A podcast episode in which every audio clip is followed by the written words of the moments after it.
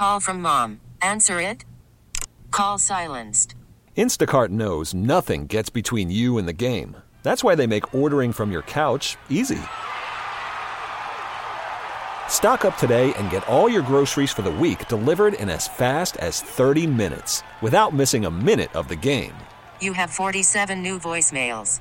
Download the app to get free delivery on your first three orders while supplies last. Minimum $10 per order. Additional terms apply.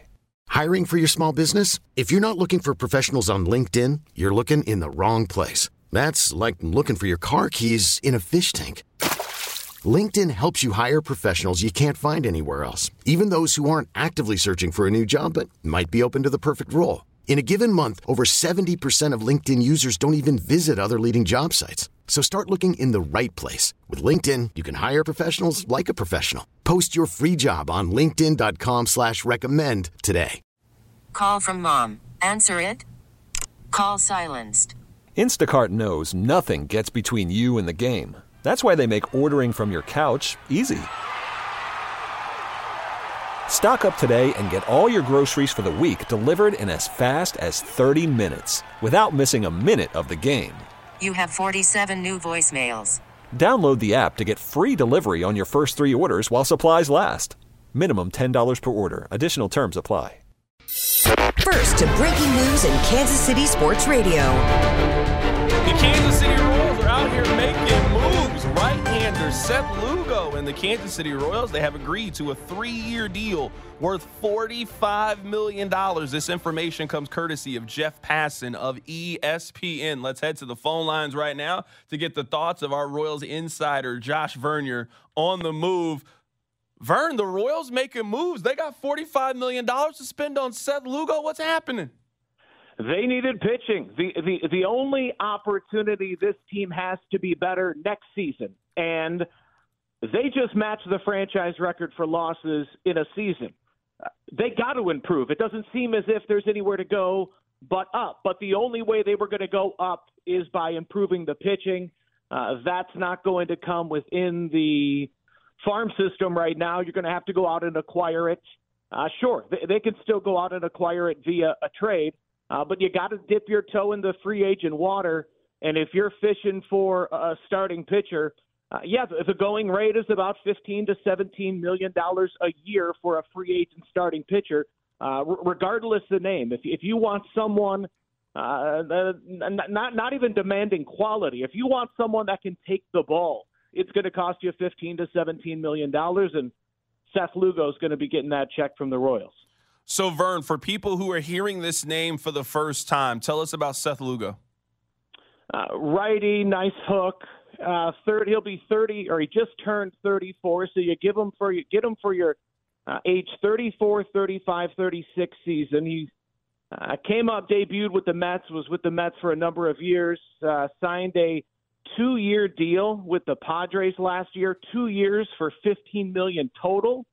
But for the first time in his career, he went out there and proved that he can be a starting pitcher.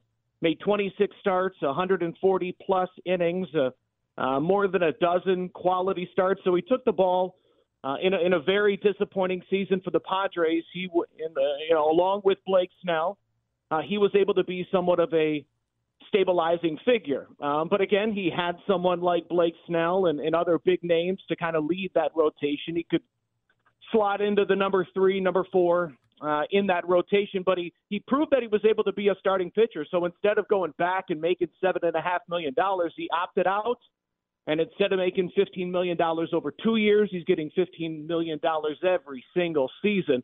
But again, that's the going rate. So it's nice to see the look.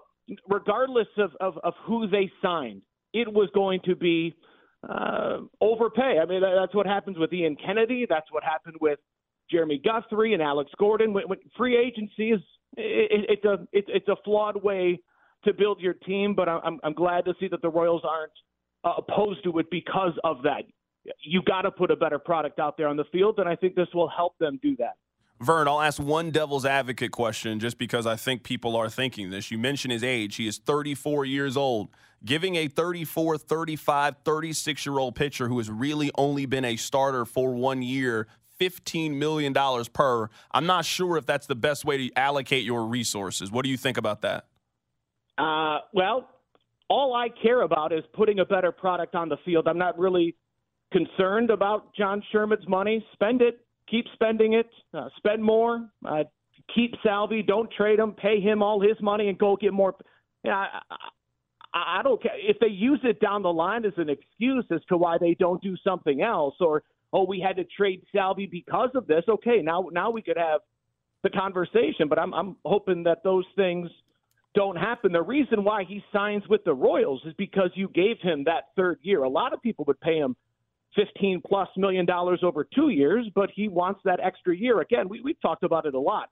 If you're going to attract a team, attract a free agent to Kansas City, 106 loss Kansas City ball club that doesn't appear to be on the doorstep of the postseason just yet.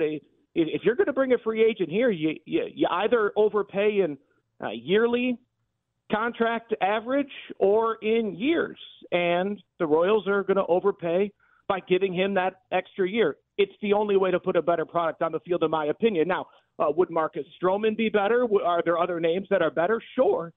But they probably don't want to come here unless you overpay in both years and money. So the Royals just overpay in years. Vern, I don't know if this has ever happened when you've been on the show. We've got more breaking news.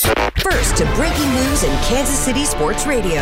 From Ann Rogers of MLB.com, and the Royals are not done. They are also close on finalizing a deal with right-handed reliever Chris Stratton. Source tells MLB.com it would be a one-year deal with the player option for 2025. Source says, so the Royals out here making moves on a Tuesday, Vern. They're out here making moves.